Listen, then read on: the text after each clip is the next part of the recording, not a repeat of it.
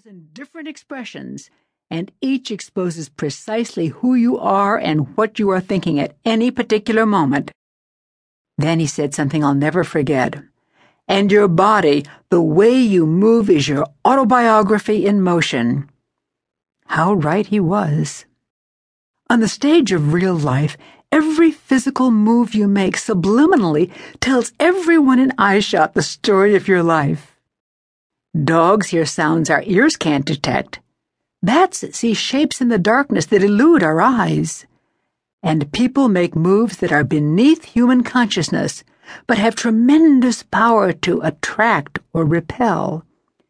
Every smile, every frown, every syllable you utter, or every arbitrary choice of word that passes between your lips can draw others toward you or make them want to run away. Men, did your gut feeling ever tell you to jump ship on a deal? Women, did your women's intuition make you accept or reject an offer? On a conscious level, we may not be aware of what the hunch is. But like the ear of the dog or the eye of the bat, the elements that make up subliminal sentiments are very real. Imagine, please, Two humans in a complex box wired with circuits to record all the signals flowing between the two.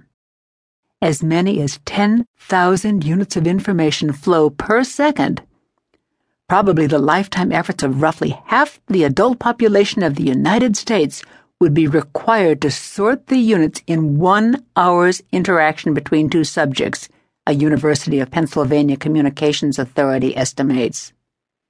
With the zillions of subtle actions and reactions zapping back and forth between two human beings, can we come up with concrete techniques to make our every communication clear, confident, credible, and charismatic? Determined to find the answer, I read practically every book written on communication skills, on charisma, and chemistry between people. I explored hundreds of studies conducted around the world on what qualities made up leadership and credibility. Intrepid social scientists left no stone unturned in their quest to find the formula. For example, optimistic Chinese researchers, hoping charisma might be in the diet, went so far as to compare the relationship of personality type to the catecholamine level in subjects' urine. Needless to say, their thesis was soon shelved.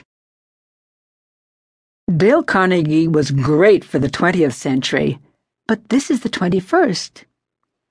Most studies simply confirm Dale Carnegie's 1936 classic, How to Win Friends and Influence People. His wisdom for the ages said success lay in smiling, showing interest in other people, and making them feel good about themselves. That's no surprise, I thought. It's as true today as it was more than 70 years ago. So, if Dale Carnegie and hundreds of others since have offered the same astute advice, why do we need another book telling us how to win friends and influence people? Two mammoth reasons. Reason one Suppose a sage told you, when in China speak Chinese, but gave you no language lessons. Dale Carnegie and many communications experts are like that sage. They tell us what to do, but not how to do it. In today's sophisticated world, it's not enough to say smile or give sincere compliments. Cynical business people today see more subtleties in your smile, more complexities in your compliment. Accomplished or attractive people are surrounded by smiling sycophants feigning interest and fawning all over them. Prospects are tired of salespeople who say, Oh, that suit looks great on you, when their fingers are caressing cash register keys. Women are wary of suitors saying, You are beautiful, when the bedroom door is in view. Reason two The world is a very different place than it was in 1936, and we need a new formula for success.